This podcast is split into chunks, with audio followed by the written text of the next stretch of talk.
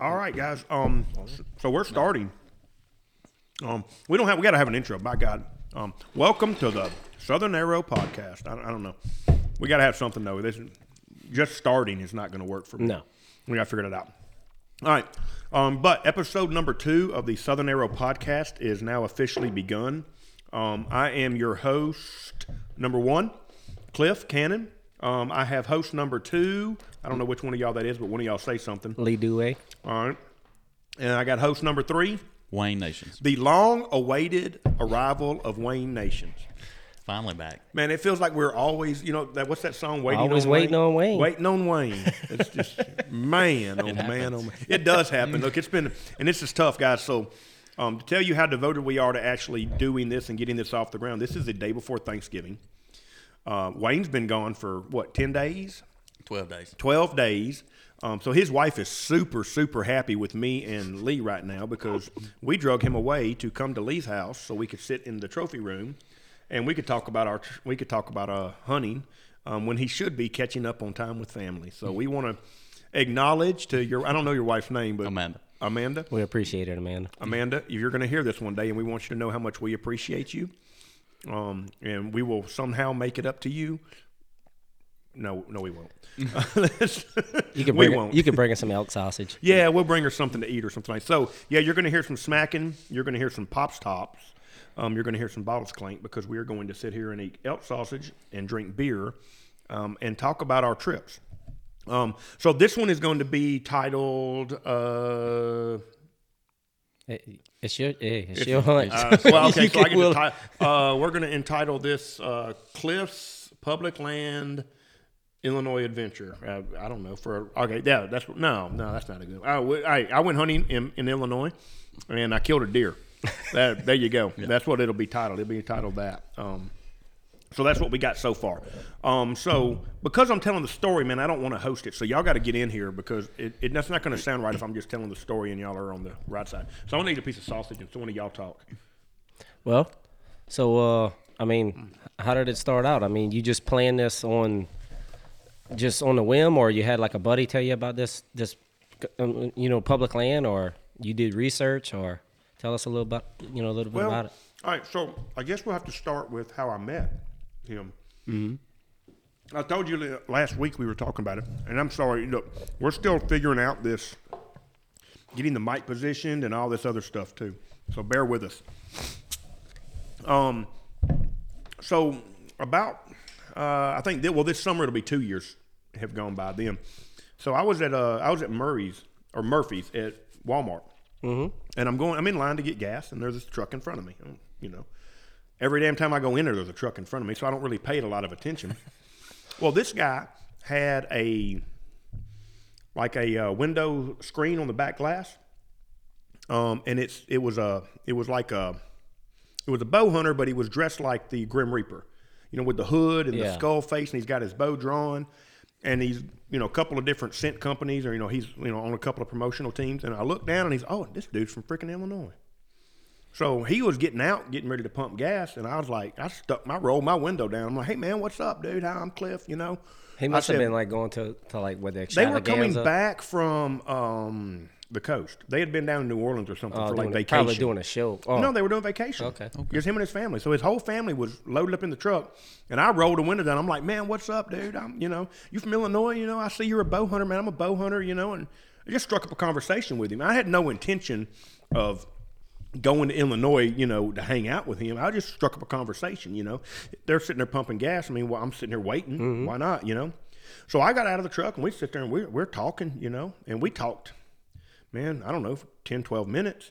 And uh, he's like, I was like, yeah, dude, if you ever want to, you know, he's, I said, have you ever been down here? He said, no, I've never been down here. And we talking about deer hunting and stuff like that, you know. And I said, man, you need to come down here and experience like a, a South Mississippi rut.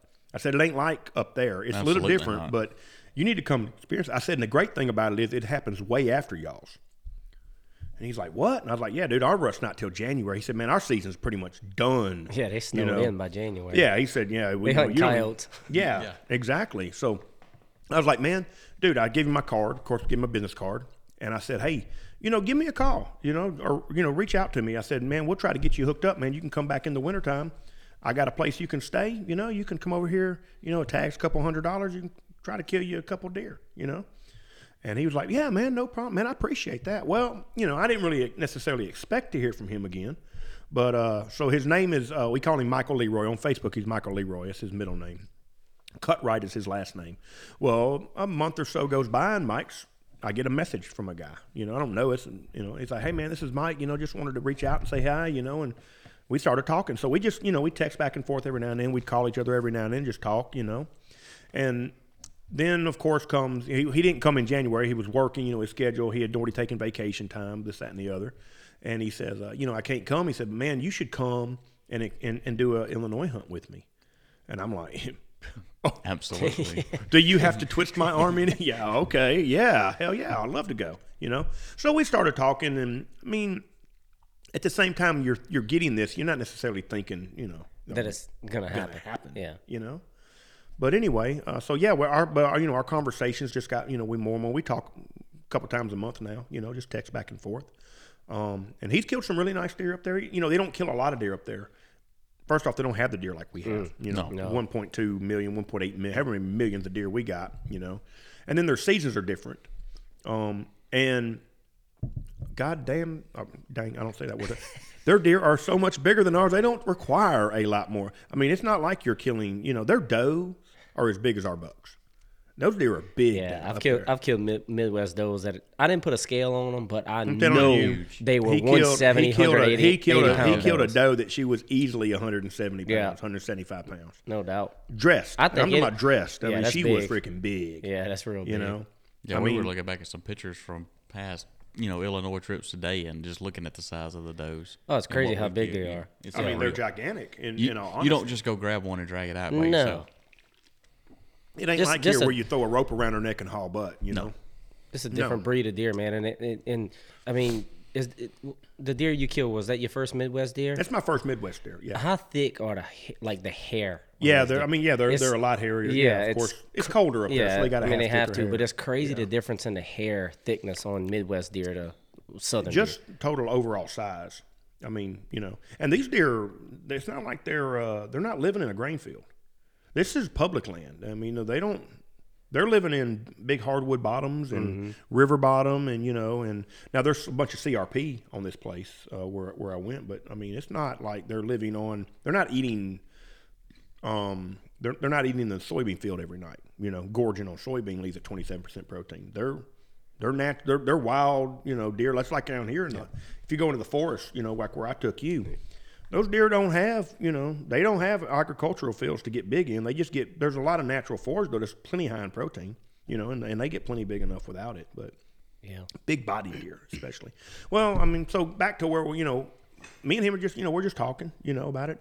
And then the um, pandemic hits, you know, and everybody, and he, so he lost his job, you know, and he ain't got a job, you know, and, and I'm thinking, man, this could get bad for everybody, you know. Um, and so we didn't, we sort of scrapped all the plans for last year, you know. Uh, we sort of had plans to do, you know, him come up and, you know, him, I wanted him to come first. Honest to God, I really wanted him to come down here first. And then if I got a chance to go up there, great, but I really wanted him to come down here. Yeah, it's always better to have the guy that like Well, that way you feel like you know I, yeah, I, I didn't. I didn't want him to feel like I was only his friend, so I could go hunting in Illinois. You know, not that it it would. have I mean, I can go hunting without him. He, he's just a really good guy, and I enjoyed his company, and, and we just really have got a great relationship now. So you know, I made a lifelong friend that day in Walmart. I mean, at, well, at Walmart. We were at the ga- at the gas station, you know, and we've just sort of hit it off since then. He'll send me pictures. I sent you that picture. Uh, sent you. Oh, yeah. That freaking megalodon. You know, that's you know like right down the road from this place. You know, Potentially a 200 inch deer. that's it.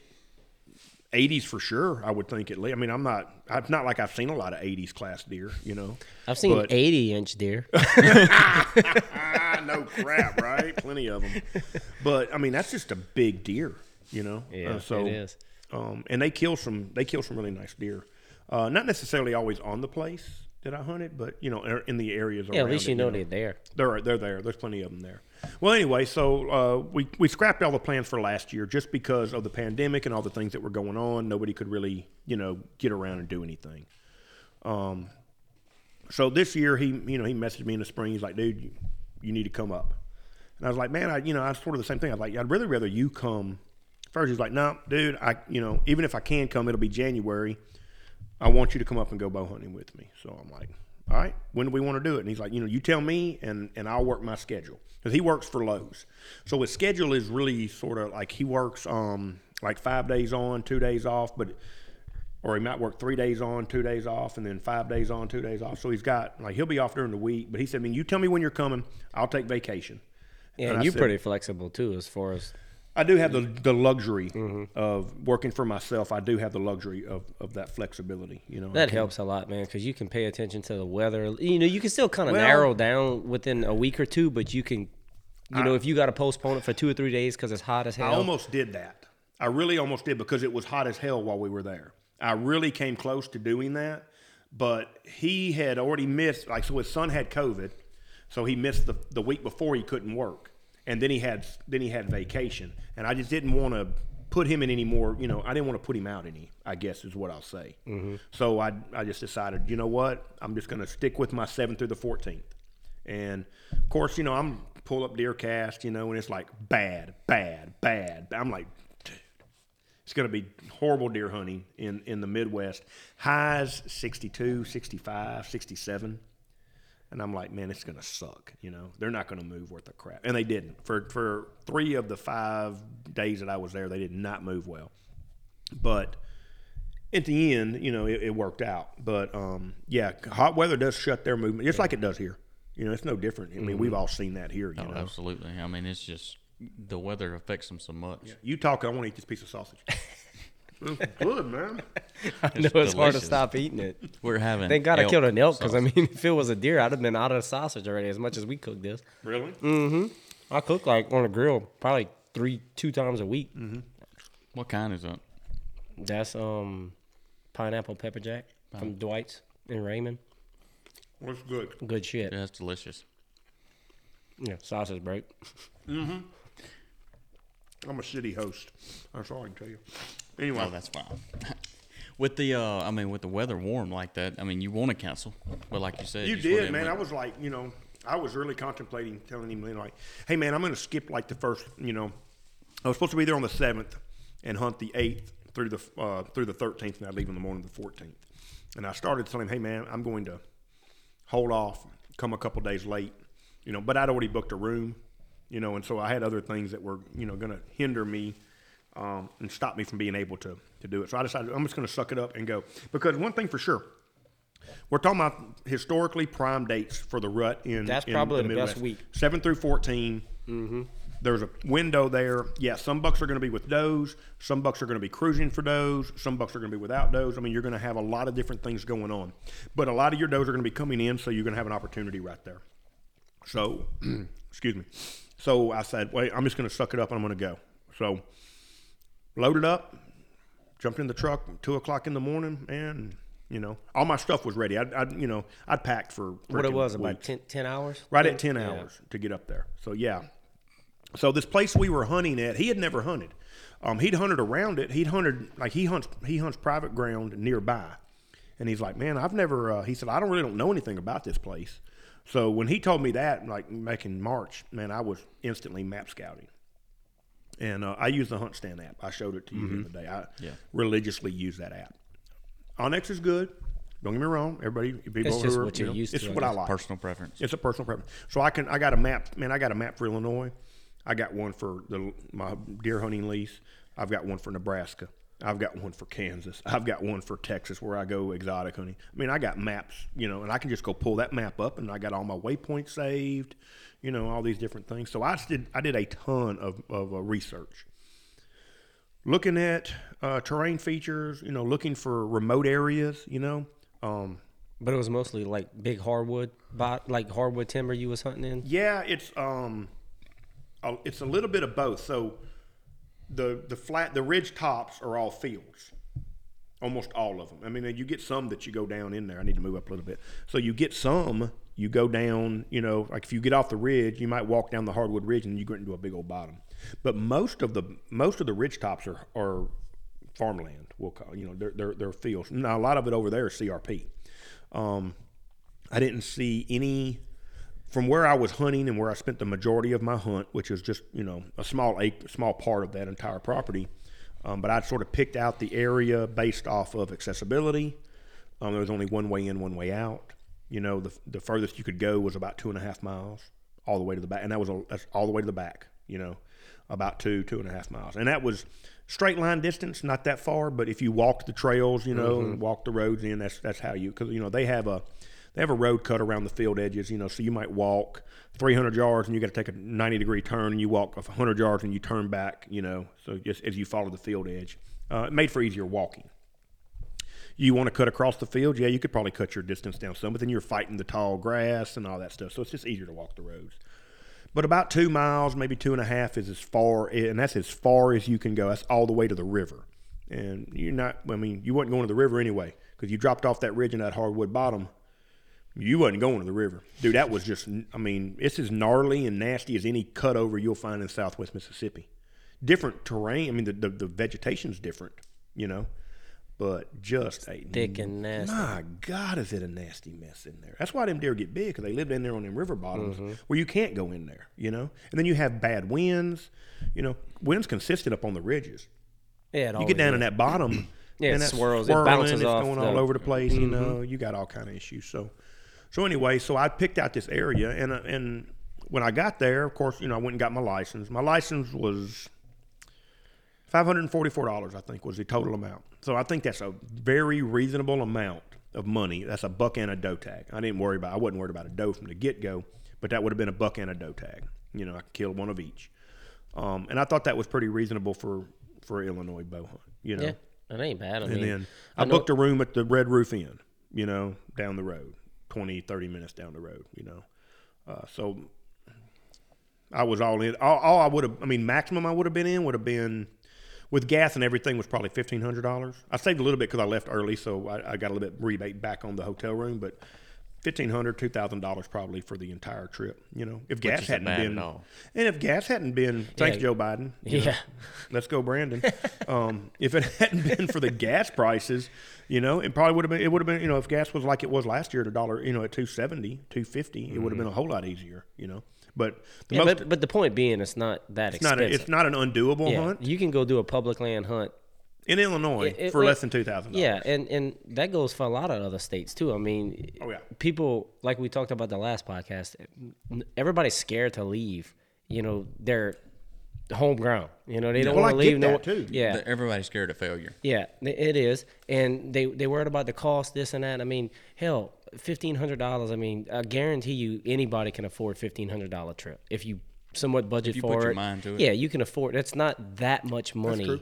True. If, it's because you planning it for a year in advance anyway. You know, and I'll most- say this: I don't know if it's the fear of failure. Absolutely, I'll tell you what else is I think is an issue for people, and it's the it's the unknown. Yeah, you don't know what you're going into. They don't know what they're getting into. They don't know how to plan the logistics, or they're unsure of how to adjust. You know, how to address logistically. How do I plan for all this? They don't know maybe that you can get on a hunt stand, pay your thirty dollars a year. I think that's what I pay for that thirty dollars a year, and have access to a map of every state in this country. You know, do your research, find your public land areas if you want to go public land. You know, um, and I don't know why you wouldn't. You know, there's it's there.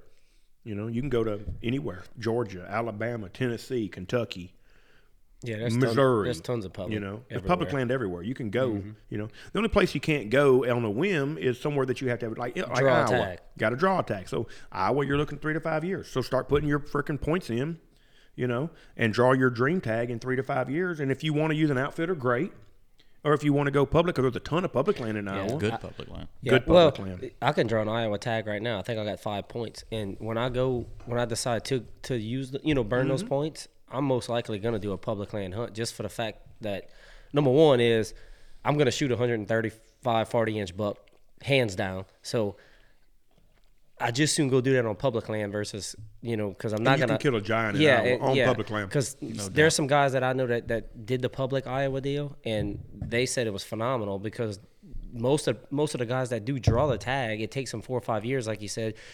they end up going on a guy. They go on a guided hunt because they Yeah, don't want to so- waste the tag. Yeah, so the public ground is really That's not exactly hunting much. You know, so I know me personally. Yeah, it's good. Me personally, I'm not gonna pass on a 140 inch buck. I'm just not gonna do it. So I, I feel like I can kill that on public land. Mm-hmm. In Iowa, especially, just Mm-hmm. because it's not pressured. I agree with that. So that's my plan anyway. Whenever I decide to do And it, as far as whenever Wayne not wants to do it. I'm ready. I'm not going to draw an Iowa tag anytime soon I because think I've I never. have. I think I built up like seven points. Oh, I I- got plenty of cushion. I think I got five, but I got five in the last ten or eleven years. I just been skipping a year. I could have drawn the tag twice Mm-hmm. from the time that Oh, I started getting points. I just, you know, how that goes. I mean, there's so so much other shit you just There's want to do. always something else Yeah. going on. Yeah. Well, you do. You have to sort of choose, you know, where I want to go. Yeah. You know, what I want to do. But anyway, all right. So, get back to where we were. Um, um, this is going to it's probably going to sound horrible, guys. Uh, we apologize because we're newbies to all this. So I don't know what I'm listening to. I'm tone deaf. I can't carry a tune in a bucket anyway, so it'll sound great to me. Sounds good to me. So anyway, um, so after I did all my map research and I got there and we start, you know, getting everything sort of together, um, we're sitting there and I said, uh, I said, well, I want to go check out a couple of areas. Right. So I pull up my map, you know, we jump in the truck and we're riding. And I said, all right, let's go look here. So I, you know, got my little blue dot, you know, I'm going down the road. And I, all right, there's a parking area right here. And he'll say, well, there's a parking area over here. Or he, he knew where it was. And we'd go over there and it's on a Sunday afternoon. Oh, there's a truck there. Okay. Well, no problem. We'd park the parking area 10 in, you know. We'd go to the next one. Parking area. Oh, that's parking area 15A. We'd put, I'd put it in my map so I knew mm-hmm. which one it was. Well, we go on around and we're looking around this area, and I said, "Dude, what about this area? This is where I really want to go check out." And he's like, "I don't think we have access to that." And I said, "Well, here's what I found on the map." I said, "You can go down this road, and you got to go through this park." And he's like, "Oh." He said, Are you, he said, Are you sure it's not on the park? 'Cause if it's on the park, you can't hunt it. And I said, Well, the map boundary says that if you go down the road to the end of the road, the end of the road, the parking area is actually on this area. Excuse me. You just couldn't come That in from where y'all were, like actually. Well, no, you could. So you could you could drive in through the park, and you go all the way to the back. You got to go way back in there, go down this little road, and then when you go to the end of it, when the parking area was, it was at the line. So you could, if you hunted like on the north side, you couldn't hunt. On the south side, you could. It's just a, like a boundary line between public and private. You know, and out mm-hmm. west, you go out there. There's a there's a fence. Can't hunt on that side of it. You can hunt on this side of it. You know, sort of the same thing. So we went down in there, and there was a truck there. So we didn't do anything. We just set, you know, marked the area. But I told him, I said, I, I said, I really, all my map research, you know, all the mapping that I've done, I said, I really, really like this area. Now, don't get me wrong. There's other areas that are just as good. So we decided here, our game plan was pretty simple. Let's go here in the morning, see what we see. And if we don't like what we see, then tomorrow afternoon, we're in a new area. And if we like what we see, then we'll come So back. you was just gonna go in and kind of scout it the next Yeah, well, I just sort of look- wanted to go in and like do a do a do a short hunt. You know, I was going to go in hunt a little bit. You know, sort of see what I saw, and that's what we did. So we went in there and just sort of saw what we saw. Um, but yeah, so um, guys, my sinuses are I don't know. It's all these beer. I guess it's loosening them up. I don't know. Mm. Anyway, so um, I guess we'll get into the hunt now. I mean, we're we're proud of that point. So you know, made the drive, uh, got in the hotel room, everything's done.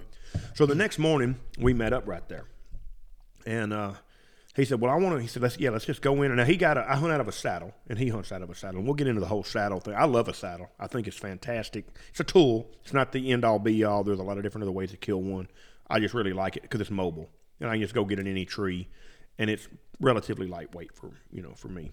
Yeah, you still got to put me through school on one. Mm, mm, more Yeah, than happy to. Try it out. More than, we would pull mine out one day and jump in that dude, and you know. Yeah, I- I'm definitely not against it by any means. I just never really been around it much. I mean, Yeah, I mean, it's it's a learning curve, like you know, like hanging a lock on. You hunt out of a lone wolf, don't you? yeah. There's a learning curve to getting in there, getting that dude set up properly, getting in that tree safely. You know, it's a learning curve for everything.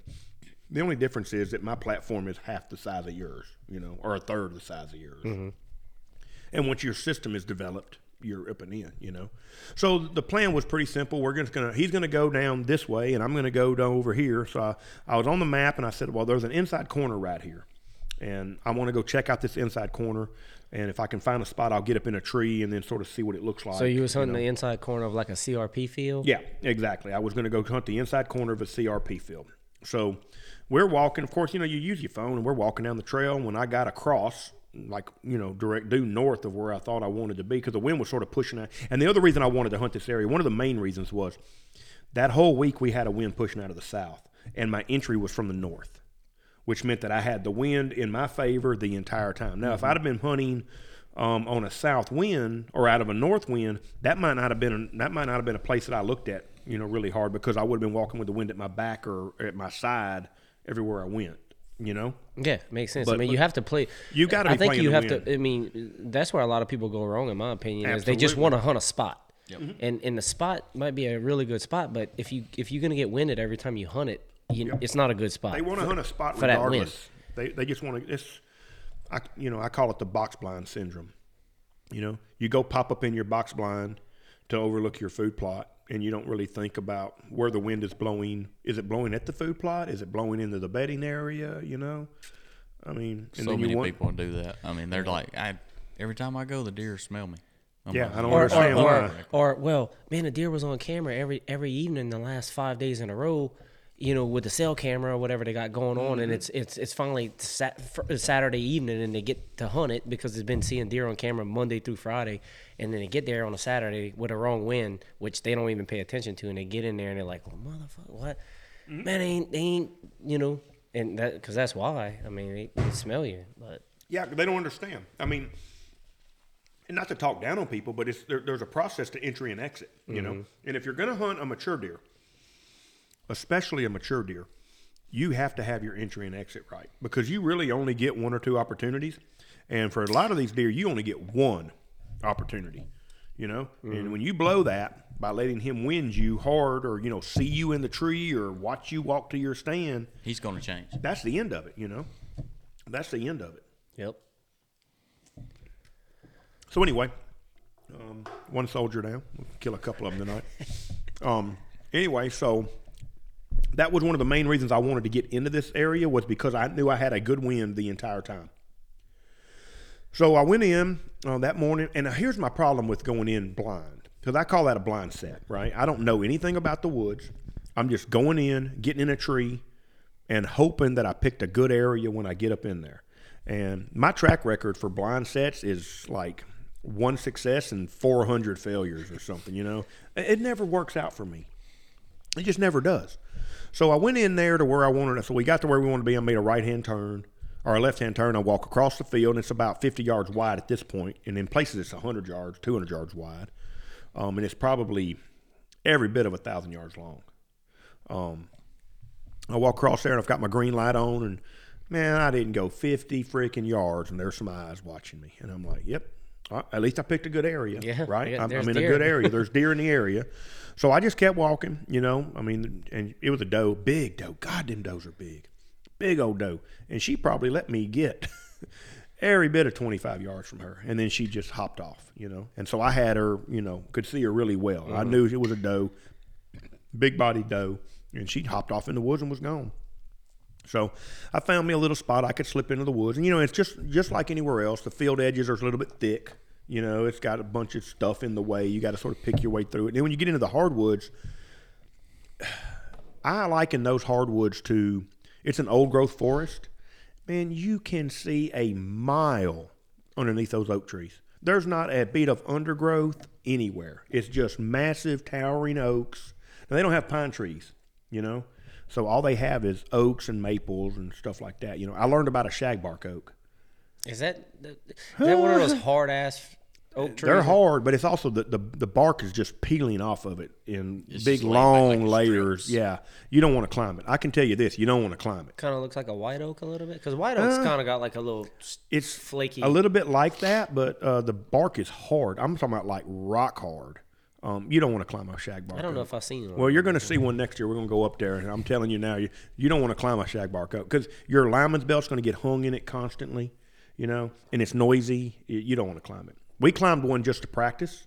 Um, when I was showing him how to, like I was showing Mike how to, he had just got his saddle, and I brought him an old platform.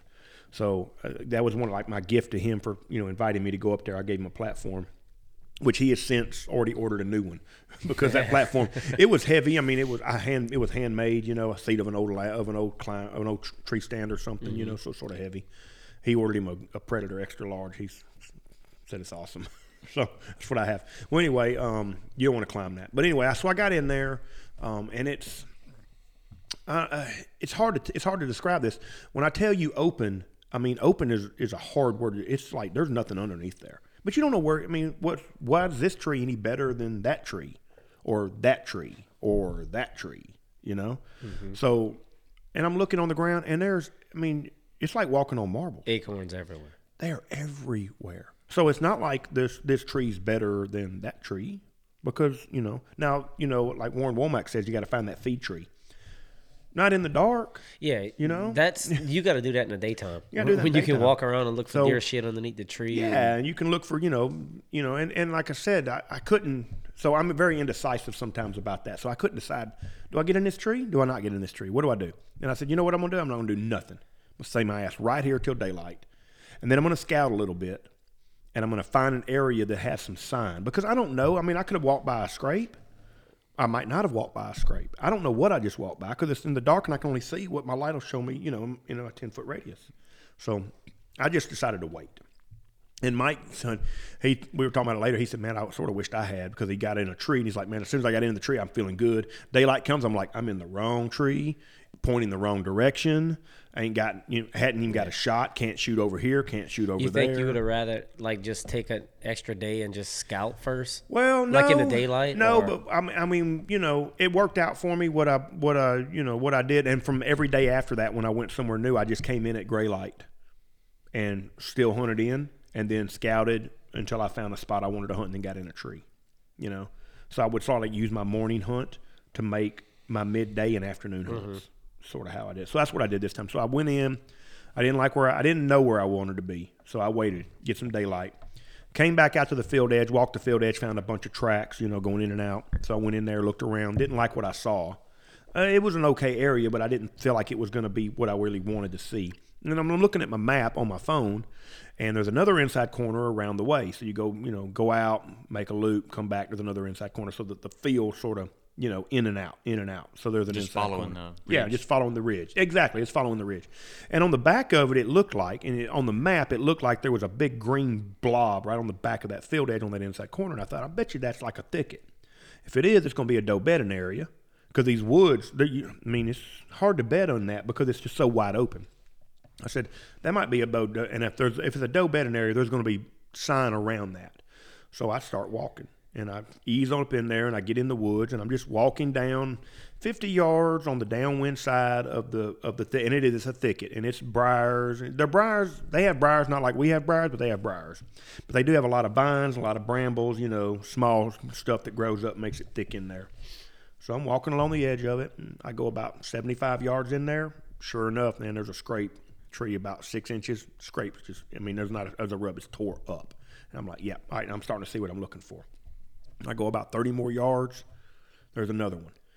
10, 15 more yards past that, there's a big old scrape. And I'm like, okay, I'm in an area that has bucks are using. So they're, they're working the edge of this doe bedding area as a travel corridor.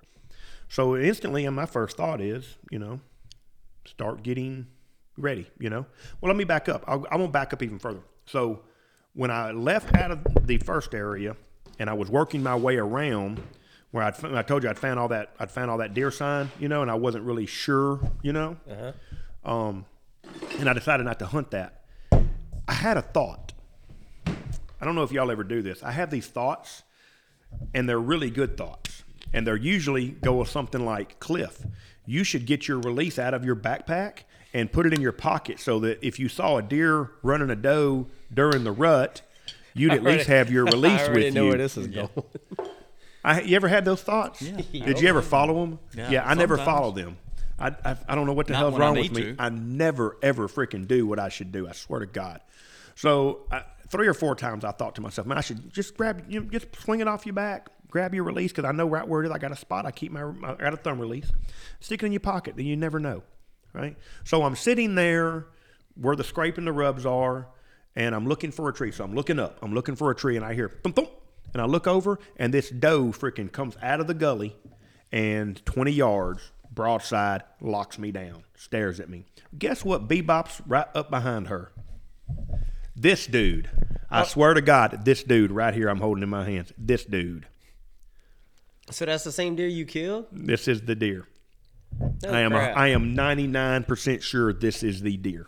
I mean, I got a good look at him, 30 yards broadside with my Because release that's on when my you texted us that that day. You say, "Son of a bitch, I didn't have my damn release." Yeah, because I'm an idiot. Um, I, I love to torment myself. I do. Follow So those little crap. voices. those little voices, man. If I would just listen to those little voices, you know, this is a good deer. I, I, I'm, I'm really happy with him. Well, anyway, so this I am I'm almost 100 percent sure it's that deer. He bops up on the ridge. He's 30 yards. He is broadside, and he's looking at this doe, and she is staring hard at me, and I am as absolutely fucked as you can be fucked. There is no way I'm getting my backpack off my back, getting my release out of my pack, getting an arrow knocked, and shooting this deer. And I would have absolutely shot him the very first day. No oh, doubt in my Oh, mind, I would have shot that deer Yeah, the I very mean, first Anybody day. would. Well, you well maybe not Any everybody. Southern boys. A Well, Southern first boy off, I can, t- I can tell you from Mississippi and not Louisiana because I ride with my rel- release on while I'm driving in the truck.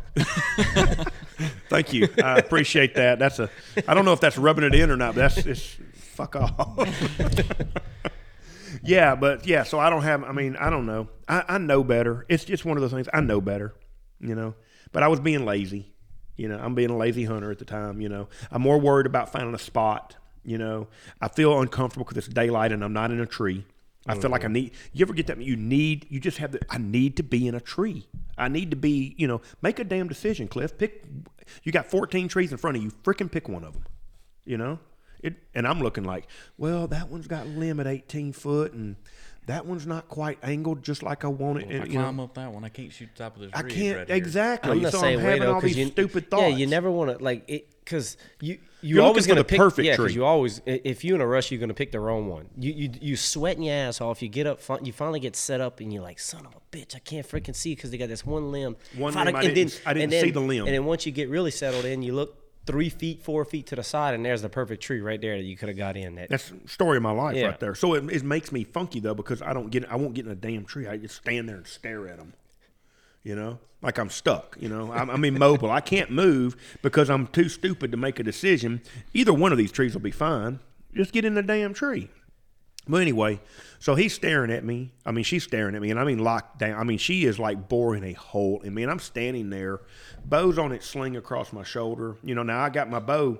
It's got uh it's got quick con- quick connects on it, so I can pop it and it'll just fall loose. You know, it's not like over the string like the Primos one that's over the string, which I love, but you cannot get that dude off fast. Mine, I can mm-hmm. get mine off in like two seconds, just boom boom, and mine's free.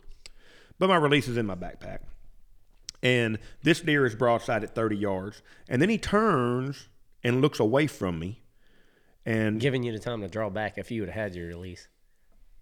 Yes, by the way, yes. Well, here's what he does. He looks over there and then he, No shit. and I'm like, holy. I mean, I'd never heard a snort wheeze ever live. I've seen it on videos. I've heard people do them. It is not the same. It, it just ain't. That dude freaking was swole up. I mean, he just puffed up, and his. I watched his body expand, and it wasn't nearly as loud as I thought it would be. It was quiet. That's even like a grunt call. I find. Yeah, like if yeah, you hear a grunt. grunt in a while, I He's mean, close. Yeah, it's more like it. When you blow a grunt call, I don't find it sounds nothing like a live grunt. No. No, not really. Yeah, Everyone I've ever heard is just. it's a- just like a little, like a bit, real, You know, low tone. yeah, r- real low compared to. Yeah, these big wah growls Yeah. and stuff. I've never heard that in pub. I mean, I've never heard it. I'm not saying they don't do it. I've heard it. Me blowing one. Sounding like an idiot. That's me. That's me. Well, anyway, so he's looking and I'm looking, and coming over the ridge is a freaking really nice eight point. Smaller body wise than this deer, but a taller rack. You know, not quite as wide, I don't think, but nice rack. I mean, he's probably 130s too, right? And this dude, and I'm thinking, holy crap, they're about to tie up right here. Because the 10 that I killed, eventually killed this 10, he is absolutely not tolerated. He does not want this eight point there. And this doe, obviously hot, right? And she is still burning a hole through me. And I am absolutely powerless. There's nothing I can do. And I'm thinking, my God, you know, I got to try to. I got to make a play.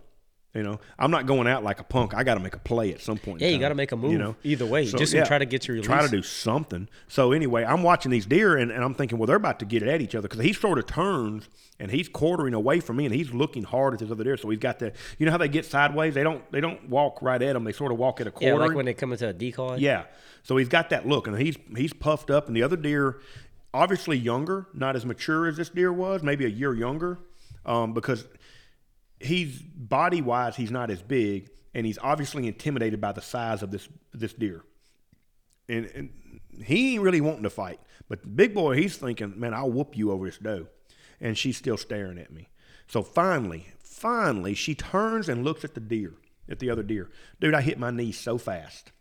I mean, I was because I was sort of on go for that. Like the second she does that, I'd already, I'd already like when she like while she was I slowly, you know, I'd already released the straps on my on my backpack, you know, and all I had to do was hit. Man, I hit the ground so fast, and I looked, and when she looked at him, I hit the ground, rolled my pack around, and I know where my release is, so I just unzip the pocket and, i and I pull my release. And about the time I get my release out and get it in my hand good, she's looking at me again. And then she's like, dude, dude you were not freaking kneeling a second ago. Yeah. So now she's gone. Boom. She rolls. And that 10 point rolls right behind her, eight point rolls right behind him. Dang. So at about 50 yards, he stopped and looked back at me as if to say, you know, you had your opportunity, punk, but you blew it, you know. So it, it is what it is. He's gone now. So, I mean, instantly now I'm like, hell no, I'm getting in a tree. You know which tree to get in now. I don't give a shit what tree. I'm getting in a tree. I don't give a shit. I'm just getting. in. I and the whole time this happens to you, you're really kicking the shit out of yourself. You know. I could have been in a tree already, but I'm stupid. I make bad decisions. You know, I'm a crappy hunter. You can name the things that you're feeling about yourself, but I get up in a tree. And I'm there after I get everything. I mean, I can be in a tree in probably about seven minutes. I can be 20 foot in a tree with my setup, you know? So, bam, I'm up in the tree. I'm set up. I got my bow hung. I got everything. And I'm thinking, you know, he she might run right back by me. Now, I don't know how badly I spooked her, you know, but she might run right back by me. So I'm sitting here thinking, I'm thinking, but you know what? Good chance another deer will come by looking for her, you know, because she's hot and obviously maybe a bigger, maybe another buck, a bigger buck will come by mm-hmm. looking for her. So I said, the hell, I ain't gonna lose. I pulled that freaking Primos grunter out and back, back. Goosh, goosh, goosh, goosh. I look around and it's freaking that first year and a half old eight point is standing 30 yards away, bro. He came out of nowhere. I don't know where he came from, honest to God. He was just there. Maybe trailing behind her, you know. Maybe he was, you know, just up in that thicket because I wasn't 50 yards from that. He From that might have just been there. holding back a little bit. He might have know, been. He 'cause might have just a been little- making a, s- you know, making a circle. Yeah. Mm-hmm. Yeah. I don't know. I'm eating sausage. I don't care. well, anyway, he meanders around. I shot video of him. You know, obviously, I'm not going to shoot him.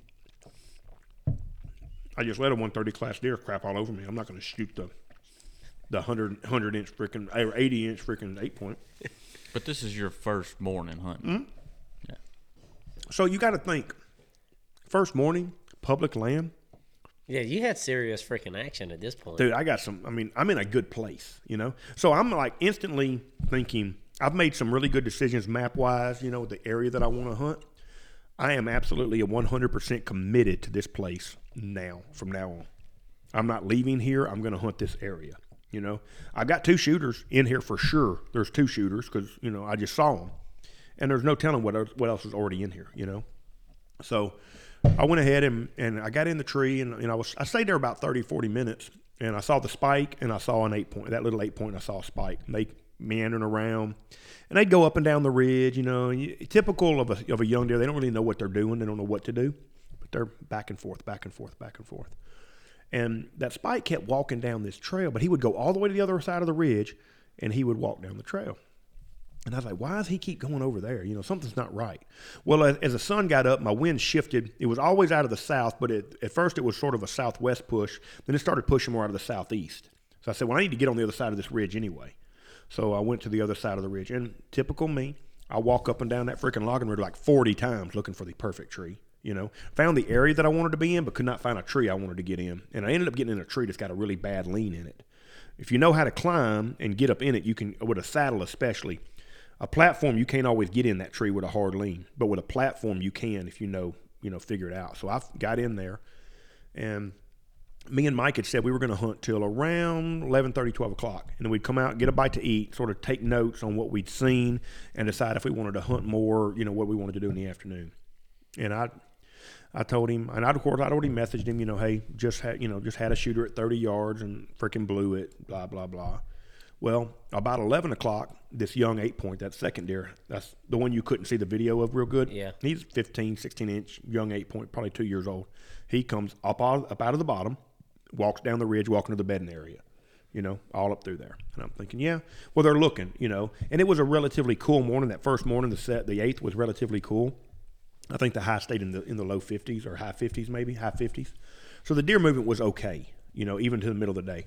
So we came out, ate, you know, peanut butter sandwich, you know, have a glass of water, take notes, compare. I said, I'm going right back there because if that doe's hot, she might come back through there again if she's still in that area. Well, in the meantime, we get back in the woods and everything, and he messages me, I don't know, five minutes. Just had a buck and just had two bucks chase a doe by me, and I'm like, that's them. He said, yeah. He said he said both of them were good deer. He said the eight point was probably a little bit bigger antlered.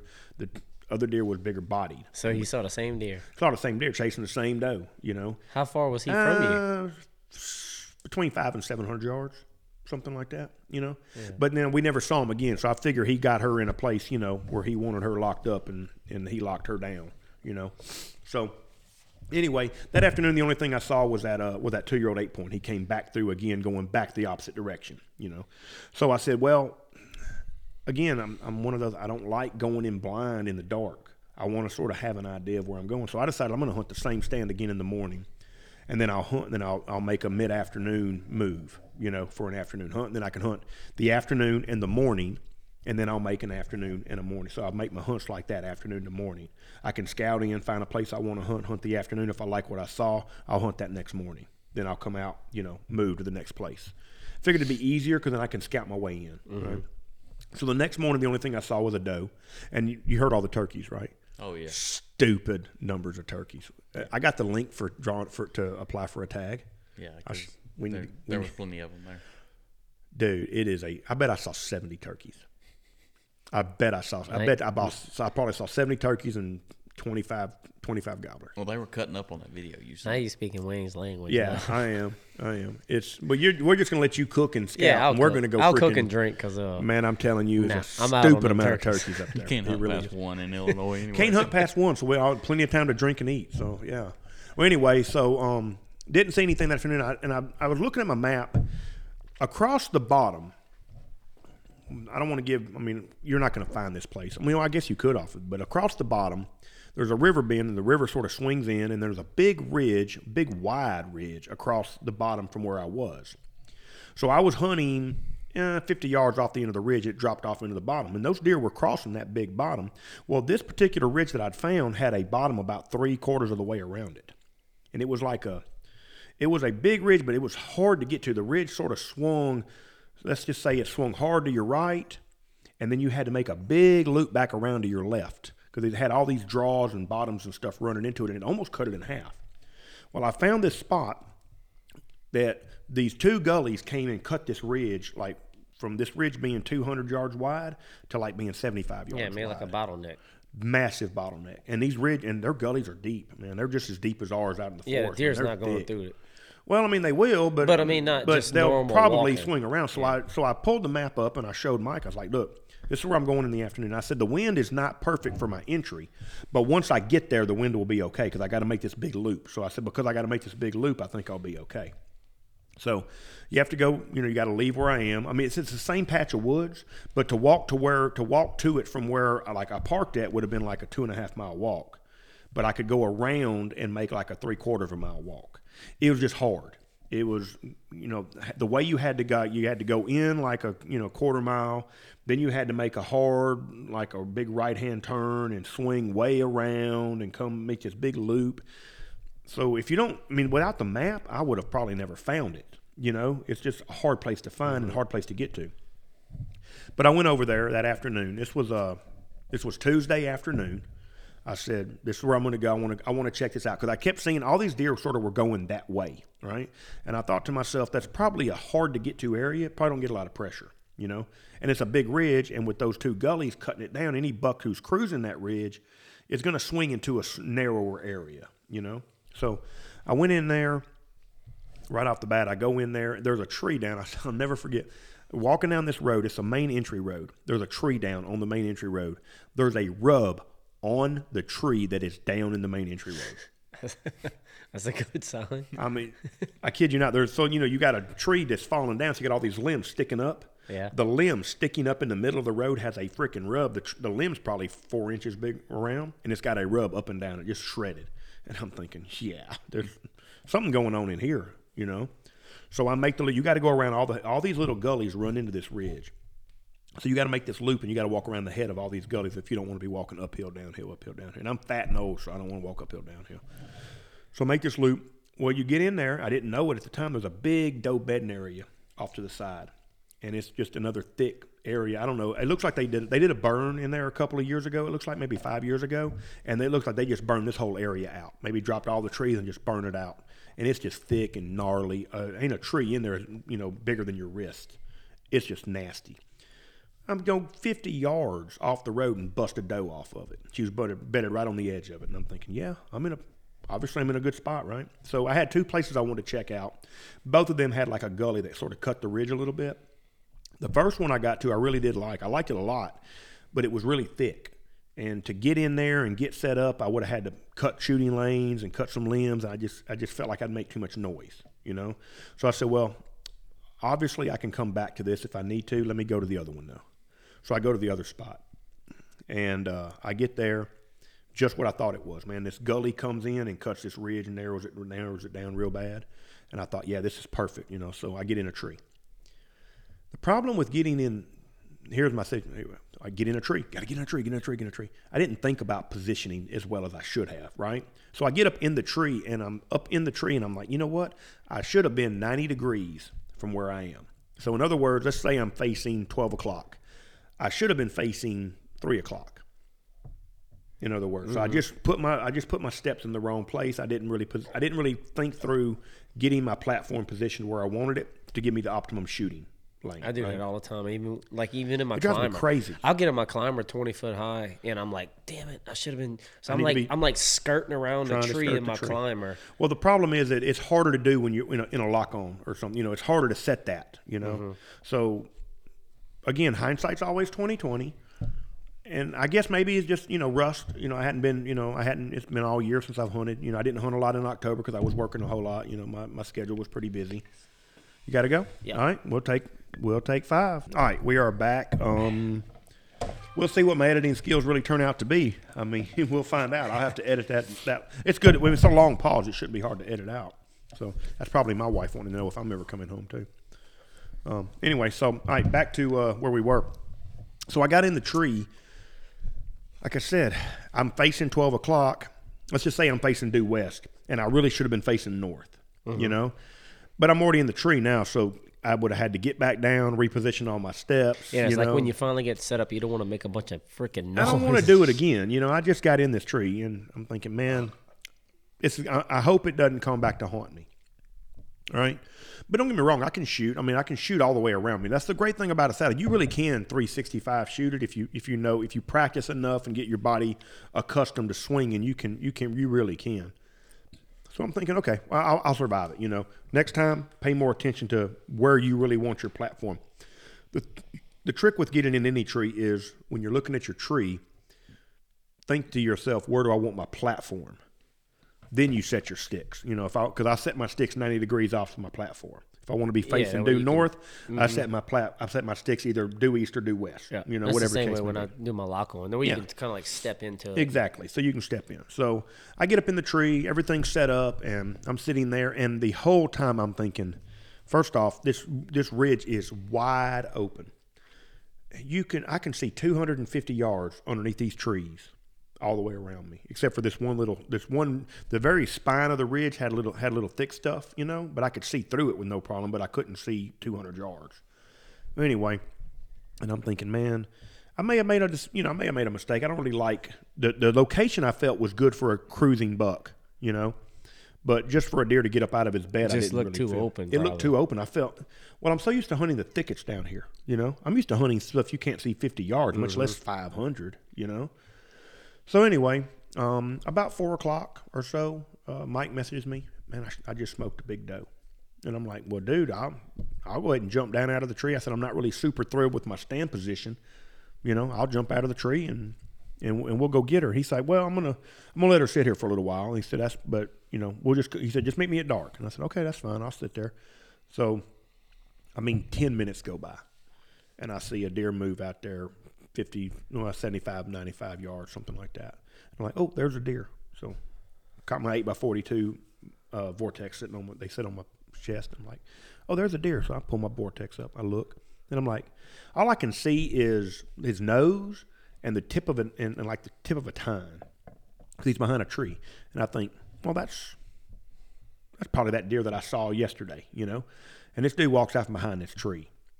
And I was like, oh shit, that's a big deer. I mean, I just, you know, it's like when you see a shooter, you don't ever think, should I, sh- is this a, Yeah, you just know. dude, you just know, right? So what he did, he just popped out of nowhere. I mean, I don't know where he came from.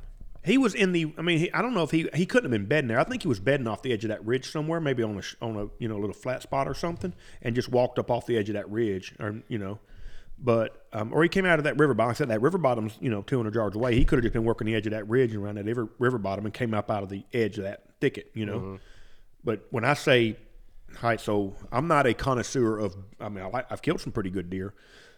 When I tell you beams out to his nose, tines that easily were, I bet his back tines were 10, 11 inches, easily 10, 11 inches. Front, his G2s, you know, his threes were probably around the same. His fours were probably four and a half inches, five inches long. I mean, they, he was big. And I knew instantly this is a big freaking deer. Dark chocolate antlers. And I'm thinking, man, this dude's big.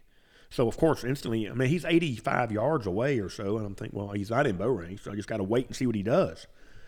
Dude turns around and walks dead away from me, walking back to the river, and I'm thinking, damn. So I let him get about uh, 200 yards away, almost to the river edge, and I pulled that Primos grunter out and back, back. He stops, makes a 90 degree turn, and turn walks due south. And I'm thinking, where the hell's he going? He walks all the way to the thicket. Like I said, the spine of that ridge had a little just it wasn't a thicket like we think about a thicket. It was just a little area that had fewer trees, so it had a little bit more undergrowth around it, you know? And he just he's over there meandering around. I'm like, I don't know what I don't know what to do with him, you know? I'm afraid he's just gonna keep on going, you know? So I waited till he got behind some trees and he was grazing a few acorns, and then I put that grunter back, back, and he when I did that second time, he just picked his head up and walked on a rope Straight to you. straight to me. Now, here's where I messed up. All right, so hindsight's always twenty twenty. I really sort of feel like if I had done that down my left hand side, which is where the spine of that ridge was, where it's a little bit thicker, he might would have just hugged the edge of that thicket all the way down and given me a broadside shot. Remember, I'm facing twelve o'clock. I really need him because I'm right-handed. I really need him on my 11 to 9, mm-hmm. 11 to 7 side, right? I need him on my 9 o'clock side. I don't need him on my 3 o'clock side. No, because then you got to you, are shooting across your body. at I'm shooting. point. Yeah, and it's you know it's it, it doesn't matter whether you're shooting a any kind of a stand. Positioning yourself for your weak side shot is difficult at best, right? especially in the heat of the moment. Too. In the yeah. So I got this freaking dude, and I will easily. I'll say he's probably he was probably mid six mid mid one sixties. I mean, just a tank of a deer, big bodied, big freaking frame. I mean, you could just see his frame coming. in. I'm just thinking, yeah, but I'm going to get an opportunity. Well, like I said, hindsight's always 2020. I wish I'd have done it on the other side. Maybe he would have given me a better shot. But as it was, he walked straight from my wife. Yeah, I don't know. She's calling. No, she's messaging me. I need to put it down here where it won't vibrate the table. But anyway, um, I'm unprofessional. I let my freaking phone go off. Anyway, so here he comes, and I'm thinking, okay, I'm going to get an opportunity. He's going to come by me. I'm going to have to shoot him on my weak side, which I'm, I've practiced that. I mean, I, if you're preparing yourself, you practice for weak side shots anyway. So I'm prepared. I know what to do. He comes down. Uh, well, as he's walking down to me, I pull my rangefinder. I got a vortex. I pull my rangefinder out. I pop him at 40 yards. And I thought, all right, he's coming on in. I'm going to easily, you know, if he continues on this, he's going to come inside 30. You know, let him walk by you. And when he gets by you, get that quarter away shot. You mm-hmm. know, don't don't try to do anything while he's walking towards you. So I got this tree in front of me. So I've already got my bow over on the weak side, right? My pack's over here. So if you got the tree here, I got my pack right here. So I'm sort of hidden from him on that side anyway. And I got my pack. I got my bow.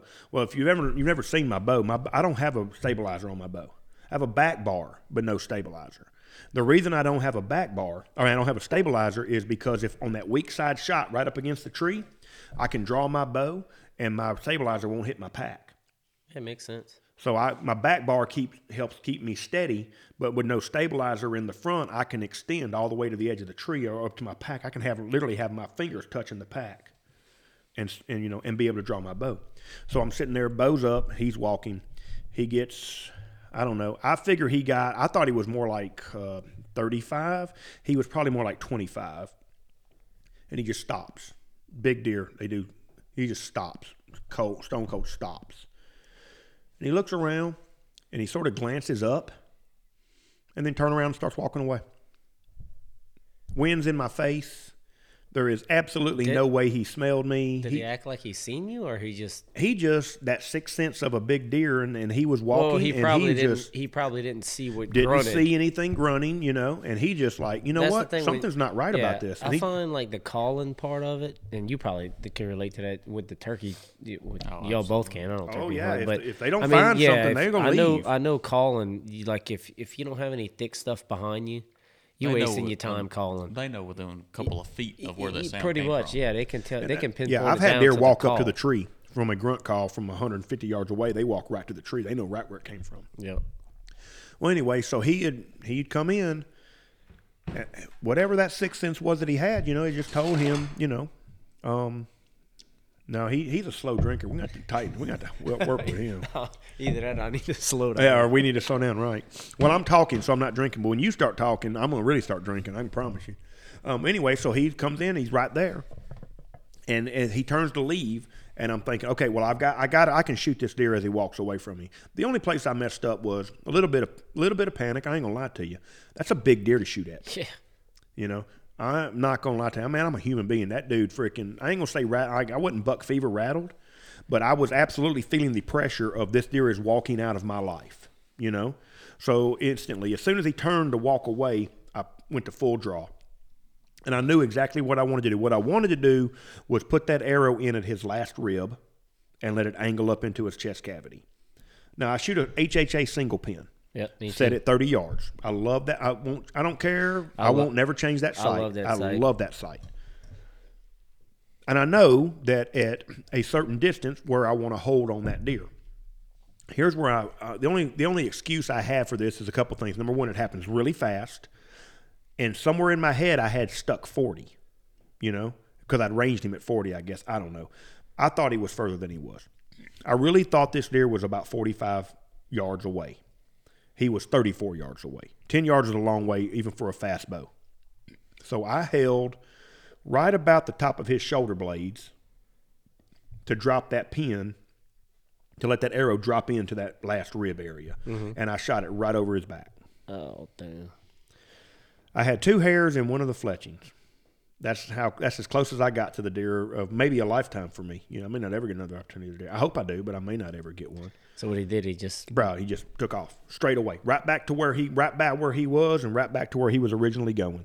So when he was running from me, though, I snort wheezed at him and gr- and and blew on, on my grunt call a couple times because I wanted him to think. He didn't know what happened. He never. I don't think he ever looked up and saw. Oh, there's a hunter in the tree. I just think he got to a point where he said, yeah, he just knew something wasn't right. something ain't right about this whole thing. The deer that I heard grunting is not here, you know, and I can see 200 yards under here, and there ain't nothing over here because he could see in the gully then. So the only thing I had going for me was that gully was right there.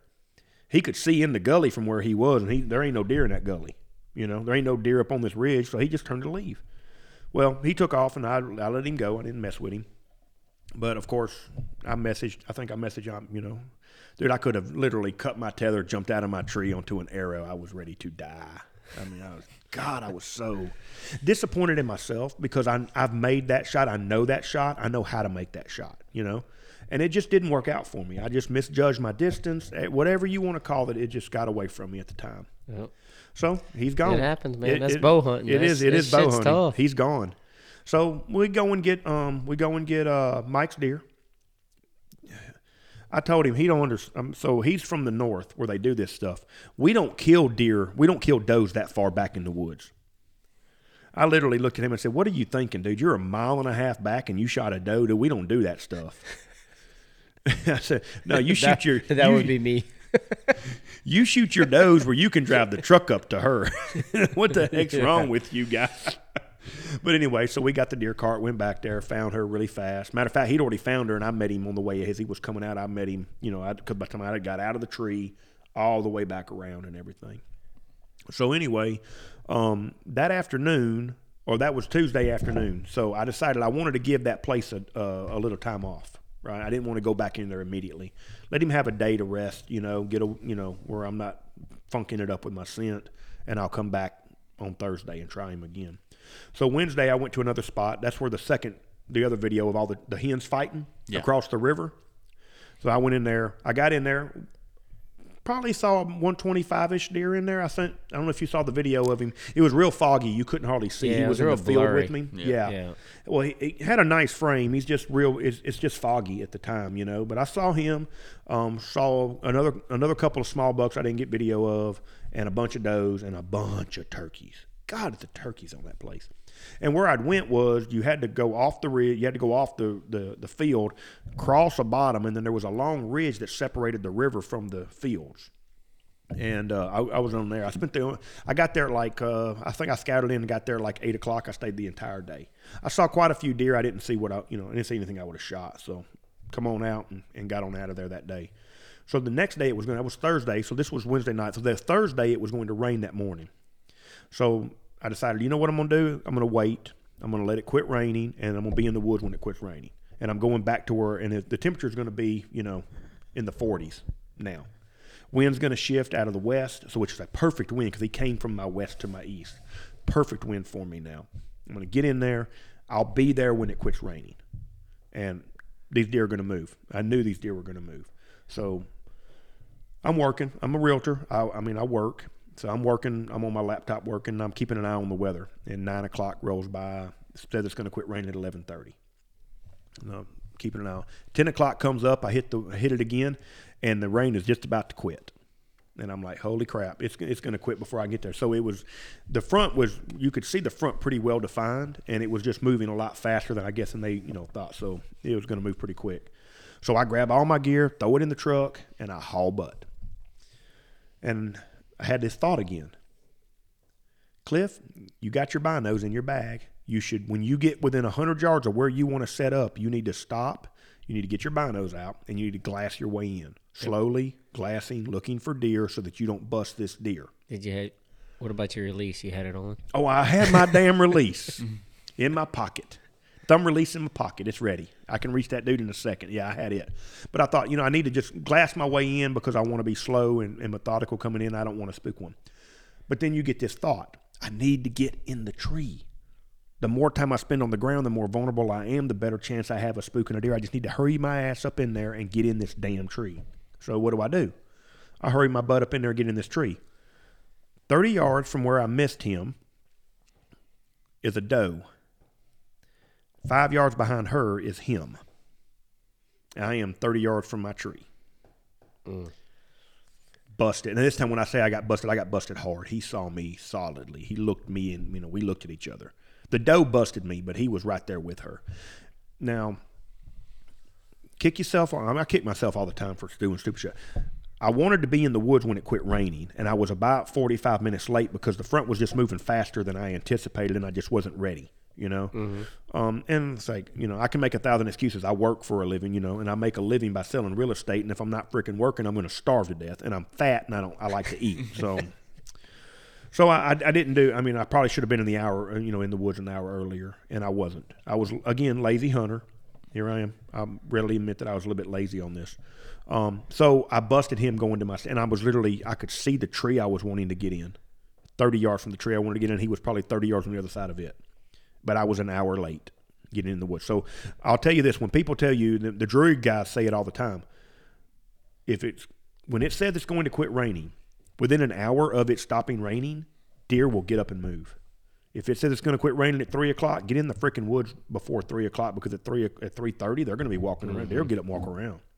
and I missed it. And I knew they would, but I just I missed the time based off of how fast the front was moving. So again, could have killed myself, you know. But I found this big freaking black hickory, and it's pretty big. I mean, I can reach around it, but it's pretty big, and it way up there, it's got a split in it.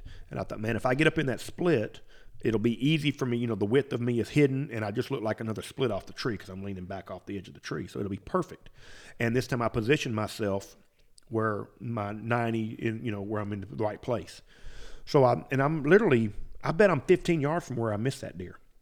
You know, probably 15 yards closer than you know than I was. So I thought this is the perfect location, and the odds of seeing him again are probably not that good. But I, I need to get in a tree, so I get up in the tree about 22 feet, and I'm set up, and I'm thinking to myself the whole time, I wonder if I shouldn't get out of here and leave because now I've boogered him, and he probably needs another day or so to get out, you know, to get calmed down. I can probably still kill this deer if I didn't booger him too bad. And I'm texting back and forth with Mike, and we're you know shooting the crap, and um, all of a sudden I see something out the corner of my eye. I look, and this dude's freaking coming off the ridge, mouth open, tongue hanging out. Just panting. Dude, he has been. But he's was put some chasing, miles yeah. on. He has put the. He ain't got a doe, and he is desperate to find one.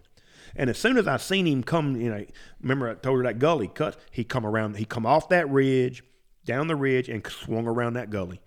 You know what side he came on? My freaking weak side again. this dude is on my freaking right hand side, and I'm, you know, set up for a left hand shot. And I'm thinking, and as soon as I saw him though, so you see him coming through the woods, you know, like that. And I'm thinking, I'm going to shoot this deer. Never once, never crossed my. I mean, I, I'm going to shoot this deer. deer. I knew. I well, I didn't know at the time, but I felt like he was familiar, you know. But as soon as I see him coming, I mean, I realize he's got shorter. He, he's he's sort of weak on that one G two, but I'm thinking, dude, I'm going to shoot that deer. You know, he's wider than his ears. His body's he's pushing 250, I guess, on body size. You know, and I'm thinking, I'm gonna man, I'm gonna shoot that deer. So instantly, I go into you know game mode. He gets in there. Now here's the worst part. He is downwind of me. He is dead on downwind of me. He really is. And so, but he got close enough so fast, I think he sort of got under my wind, you know? So he's 15 yards. He's facing quartering to me. And I am, I mean, I'm not set up. I'm not ready, you know? I can't move. He is literally right there. So I can't get my, I got my bow in my hand, but I can't swing or do anything. And I thought, well, he's either going to swing by me and go into the river or he's going to go behind me. Oh no, he didn't want to do that either. He decides he's going to make him a freaking. He made a U-turn almost and starts going to that big doe bedding area that's you know quarter mile down the ridge. So as soon as he did, I just swung my bow and swung my whole body around, and he was went underneath this tree, and he's walking away from me, and I I know he's inside thirty instantly. I mean, he's obviously inside thirty, so I know where he is. I don't have to range him. As he comes out from behind this tree, I he was quartering hard quartering away. I put that freaking pin on the opposite side shoulder, and I and I if you shoot your bow enough, like I don't know when my bow's my bow just goes off. Mm-hmm. You know, the Yeah, surprise, surprise release, release. is is it, it really is. It's funny because when you're target shooting, it's not always a surprise release like you want it to. But when I'm working on it, when I'm working a deer, I mean when I lock in on that son of a gun and I put that pin locks in, that bow just goes off. Bow just goes off. That buried to the fletches right over his right hip, straight into his vitals, and he sort of just hunched, and he runs over to the freaking runs over to his to his right about 40 yards, which is the way we want to go. I sort of want him to go, you know, as far as he can that way without running off in the gully because it'd be an easier drag. And he freaking falls flat on it. You know, So you seen him pile up? I watched him fall down. Then I watched him get up. No, damn. Yeah, I love That's it when they not do good. No, so he fall, and I'm and I'm thinking, well, look, when I shot him, I mean, I watched. I'm gonna say what you want to about a rage. I watched the blood flow. That dude, I knew when that arrow hit him, he was going nowhere. Of course, I knew the angle. I know I've made that shot before. I know that if you shoot him over that, you know, in this case, he was quartering really hard, so it was over the hip instead of the last rib. But you get that angle, you know, mm-hmm. and they ain't going nowhere. No. You're you've cut all the good you cut all the goodies up. But I mean the blood's flowing out of him. He runs over there about forty yards, falls down. And I'm thinking he's going down right there. Dude jumps up. He ended up dying thirty yards on my left hand, or actually out direct- directly in front of me. So he's over he's over sort of at like say is at my five o'clock, right? He runs a loop all the way around to my 12 o'clock and falls in the gully and rolls to the bottom of it. That's the picture you sent. And the whole time, I mean, I wish um, it's a good thing I didn't have him on video. I really should have thought if I'd have thought about it because I'm watching the deer. I'm not thinking I should have got my phone out because the whole time I'm going, he's going down, he's going down, he's going down, he's getting up. Don't go, don't go over there, don't go over there, don't go. He fell in the gully. I mean, literally, I was just thinking, God dang you. Well, I can see the gully falls in and there's a little piece that cuts into it and then it runs out to the to the bottom. So I'm watching there and just to make sure he don't run all the way down the bottom, you know. He was dead. I mean, he was stone cold dead, but he fell 20 feet into the bottom of the Holy gully. shit. I'm like, you, I I didn't know this. I, I told Mike, I, unbeknownst to me, there's a requirement for all deer killed in Illinois that they must fall into a gully before they die. and it had just rained. So when I tell you slick, Oh, yeah. buddy, it was freaking slick. And I get this dude, and I, you know, take a few minutes, you know, message Illinois buck down, you know. Yeah, because the picture you sent to us, you could tell like he was That on dude a was steep bank. in- I'm like, holy folded up shit, at the he's gonna. bottom. Yeah, oh, it so was vertical, dude. I'm telling pack- you, it was You're like vertical. packing on a freaking mule deer or something. that dude was, and he's big, yeah, you know. big body. deer. So, you know, get all my gear, start to get down, you know, get down on the ground. And of course, at this time, I'm not packing my gear no man. I'm like, unhook the step, drop the step, you know, unhook the platform, drop the platform. You know, I'll put that shit in the pack later. Got all my stuff. I get Knocking down. bark off the tree coming down. Man, dude, I'm coming down, man. I'm, I'm like free rappelling down the tree. I'm getting down that tree fast. So I get all my stuff down and I, you know, I get down and I grab my bow and I, I knock an arrow. I mean, God, just in case. You know, you never know. The way my luck rolls, that dude freaking be down there waiting for me to spook him, you know? Mm-hmm. So I ease over the ridge and I can see his tines and I look and, I- and he's laying there. He's just dead, dead. And I'm like, yep. I, I mean, I, I felt very confident he was dead, but just to be on the safe side.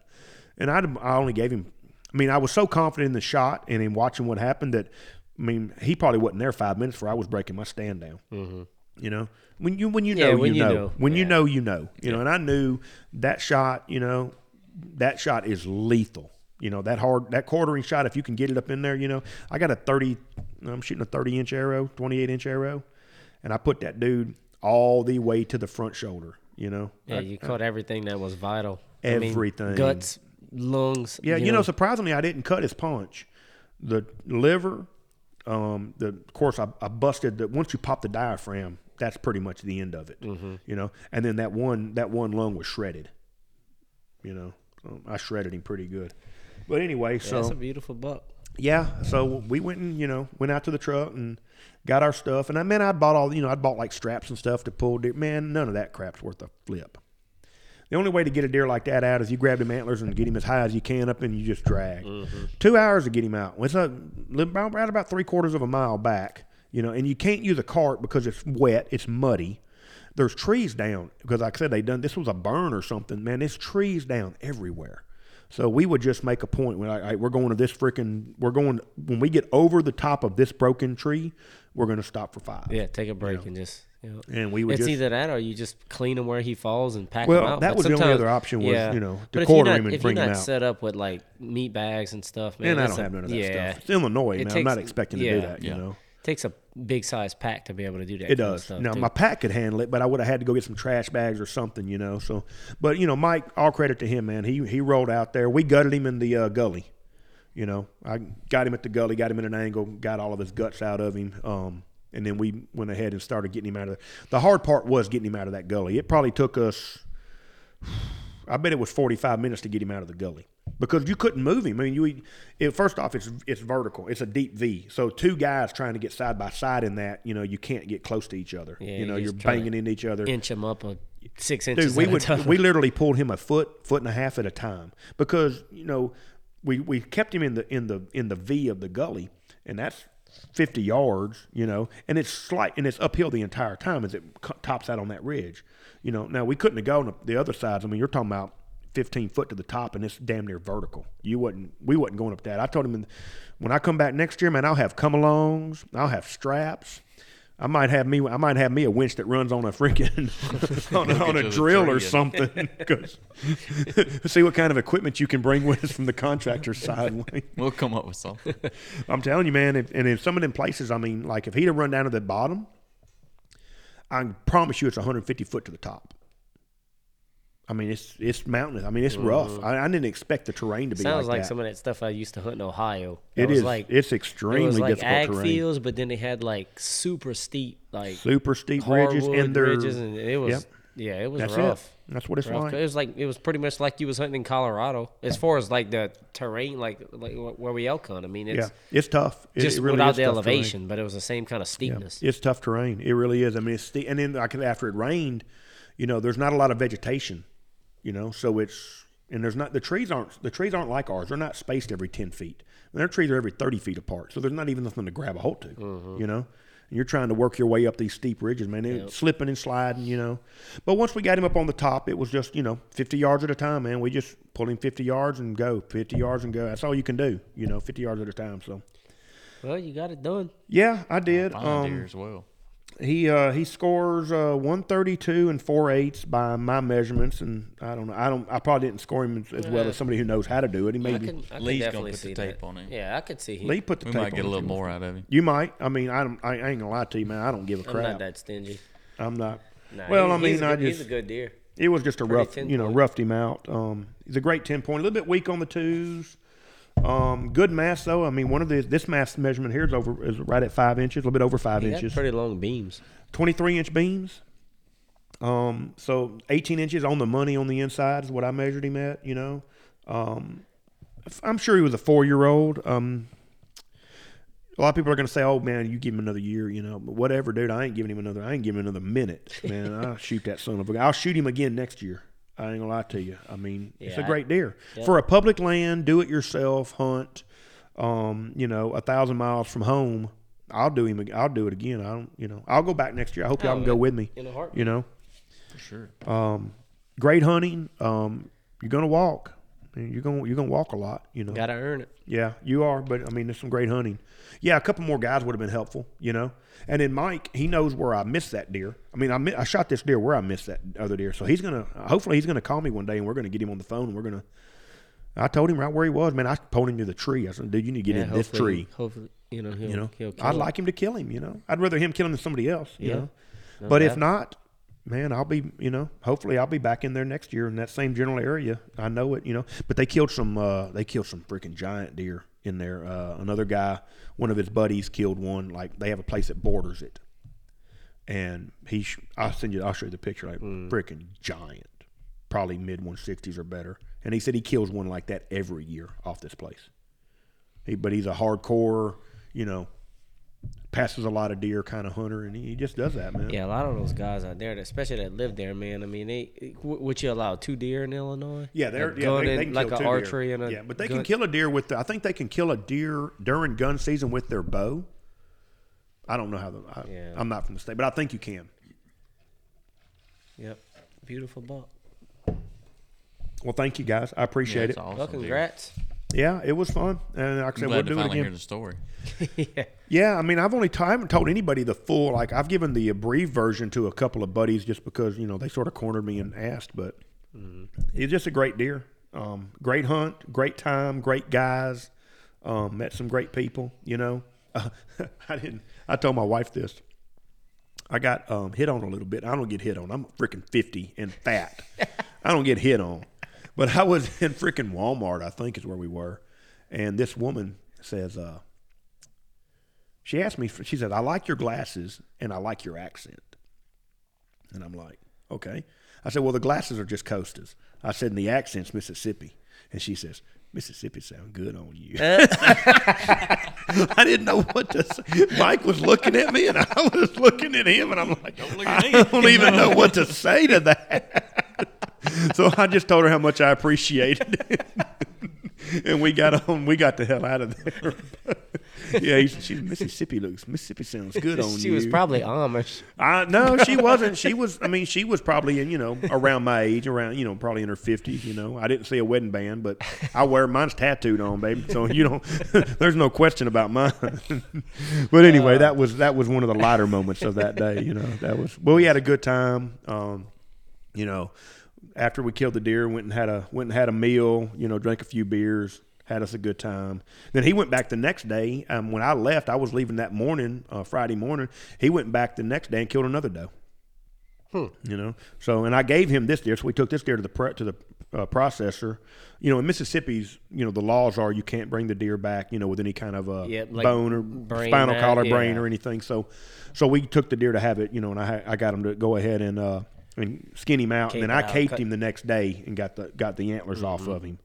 Um, so I, you know, I didn't. want I told myself I ain't taking no chances with him. You No, know? that's for sure. not taking any chance and have him confiscated on the way back in or something. So we went ahead and followed all the rules, got the you know got everything done, got him done. Mm-hmm. Yeah, up. you got to pay attention to that now, man, because It's a big deal. It's a Well, bunch of I crazy. think in Illinois, you've got to like with your meat, you can't cut it off the bone and debone They it. until won't you take get it. to a processor. Well, no, they'll take uh, so so the processors that we went to will take a deboned deer, but they will not take a deer that's been skinned.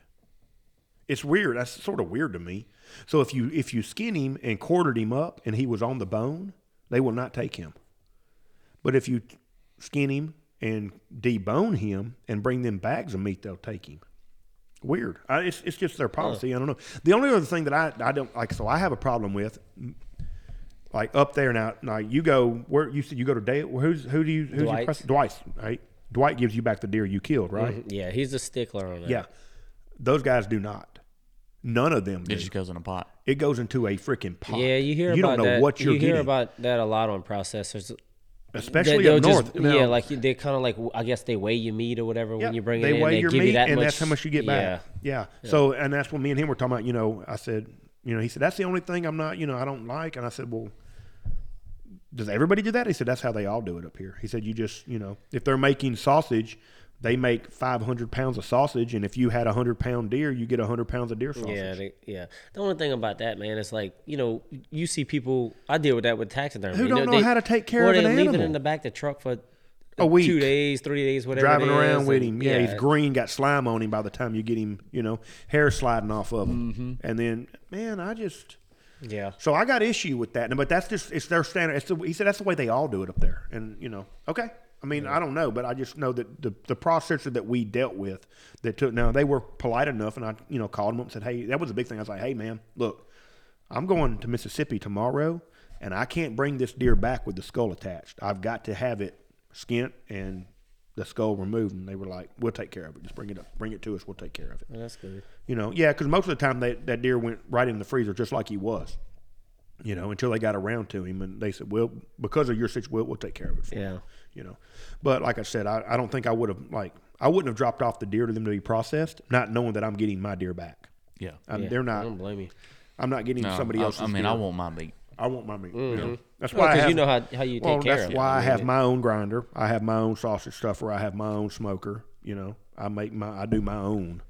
Um, I don't make sausage like freaking Dwight. So That's Damn, good shit, though. Shit's good. But Maybe we can get Dwight as a sponsor. maybe we just need him to come out here and talk to us one day about you know taking care of all these deer And bring Yeah. some sausage. and bring some dang sausage. I'm sure there's somebody who didn't pick some up. and Oh, he yeah, can bring I'm us sure. a little bit. All right, guys. Um, oh, we're an hour and a half in. That's that's my Illinois sh- uh, hunt, man. It was a blast. Uh, Sounds like it. I can't I can't thank Mike. I mean, he was the guy. You know, if it wasn't for him, probably wouldn't have happened. You know, um, could have stayed with him, but didn't. You know, I'm a snorer. I'm loud. I fart a Yeah, lot. you don't That's when I wanna, like- sleep. I don't want to mess. You don't want to overdo your welcome Yeah, sometimes on so- things like that. I understand Yeah. that, but I mean, man, that's crazy. How much He's like how many guy. good people you meet through It is. hunting. Random conversation. Just it was just just uh, outdoors That's in right. general. You know, Just hell, I would have never met none of y'all sitting on the side of me if, if it wouldn't have been. I met Wayne through probably through Johnny Yeah, Bass, through a buddy, Johnny. of, you know, because you was going moose hunting, I was going moose hunting. Yep. Just little things you meet somebody, right. and next thing you know, it's like that's the, that's who you did you talk to every day. I- And you look I at us. mean, You know, I mean, yeah. you know, Facebook posts. you Wayne know, likes I'm to turkey hey, man, hunt. I don't give a fuck this? about turkey hunting, but Well, anyway, I mean, I, we still. I'm sort of like I so it's weird because I'm like on the, I'm in the middle. I'm not a diehard guy like Wayne, but I'm not quite like you Yeah, where I, can't don't. You know, them. I'll hunt them for a couple of weeks and then I'll get. I got other things going on, so I don't. I'm not devoted like you know. I got friends who are devoted to. They, I got friends who take the entire 45 day season off. They don't work. They don't do anything Pretty except turkey. Wayne. I don't know what the hell kind of podcast we're gonna have in March or or, or like turkey season. 'cause We're going to talk out about that. turkeys, and you're just going to sit over there and grumble and drink beer. That's, you know, I'm that's going to be what that. it's going to be. If you if you could bow hunt them, you, you if if you bow hunt them, you might Uh, you might like them enough to bow hunt them. You know, if you thought, well, if I can shoot one with my bow, you know, because we are bow hunting snobs. yeah. I keep telling him if he'd just go with me and experience what I do, Yeah, yeah. When, and when maybe- he killed his elk this year, when we found him and everything, uh, or after he shot him and everything kind of settled down, I'm like, you realize this is how I hunt It is. turkeys. It is turkey hunting. I mean, that elk hunting is turkey hunting. I always say That's- that's say what I hear, but Elk hunting put a is turkey hunting on steroids. Yeah, you no know. doubt. I mean, but it's the exact same thing. Running gun. That's how I like to hunt. I like moving all around, move in tight, set up, make calls, try to make it happen. If it don't happen, off to the next one. You just move to the next one over and over and over again. That's how I like to hunt too. All right. Um, so that's going to be the end of this one. We're going to call this at uh, at an hour and thirty two minutes and some change. Uh, great hunt. Couldn't couldn't couldn't ask for any more. Um, appreciate y'all listening to me drag that out. That's a long way. To, I took a long time to tell that story. I can see one. Wayne's like, "Damn, dude, would you hurry up?" I'm started yawning over here. All right, guys, Nah, we're man, gonna. you get into a story like that, it's Yeah. hard- you gotta. I mean, it's Well, we wanted we wanted to tell a good story. I feel sort of like I said, you know, I, I'm- I know I'm the sort of like the main moderator, host guy, and I, I sort of feel like I monopolize everybody's time just telling my story. But um, we're going to record another one right after this because Wayne, when you when we come back from this live, so in about three weeks, Wayne will be a dad. Lee. Lee. I'm sorry. Oh yeah, lump. wrong person. Wayne's thinking, I damn well better not. be." and I've been Wayne's daddy for a while, Lee but just not official. uh, Lee will be a dad for a first time dad when we come back um, by the by podcast number yeah, four. like three days. Lee will be a, Lee will be a first time dad. So we're gonna take we're gonna record two tonight. Um, up next is uh, Wayne Nations and his Alaskan adventure uh, for Sitka deer. It was an adventure. And I'm gonna tell you the truth now. We don't know anything. So I, everybody sort of knew I had killed this deer. They didn't know the story, but they all knew I'd killed it. We don't know if he missed. We don't know if he zeroed. We don't know if he If freaking shot went. one that got eaten by a bear. For all we know, he stayed well, at he the didn't get eaten by a bear because he's well, here. we no, but the deer could have. We don't even know. You know, the only thing we know is that he made it back from his trip, and and that is all we know. So y'all, um, this one is going to end, and then the next one is going to begin. We're gonna we'll drop it the next week, uh, and I want to build that suspense. We're gonna drop this this week. Next week we're dropping Wayne's. Y'all need to come back and tune in for that because that should is I think it's going to be a great story. If it's not, I'll be so disappointed in It's, you. it's a story. That's all I can tell say. All right, that's it for us guys. Um, Wayne, anything to say before we get out of here? Don't be scared to get out there and do it. Yeah, that's that's Yep, it. I Yeah. agree. Yeah. Yeah. Public land, turkey hunting, elk hunting, whatever. Yeah. Put your mind to it and go do it. Yeah, absolutely. Yeah, It's all doable. it is. It is all doable. All right, guys. Uh, like I always say, you can't kill him on the couch. So get out in the woods and go hunting. All right, we're out.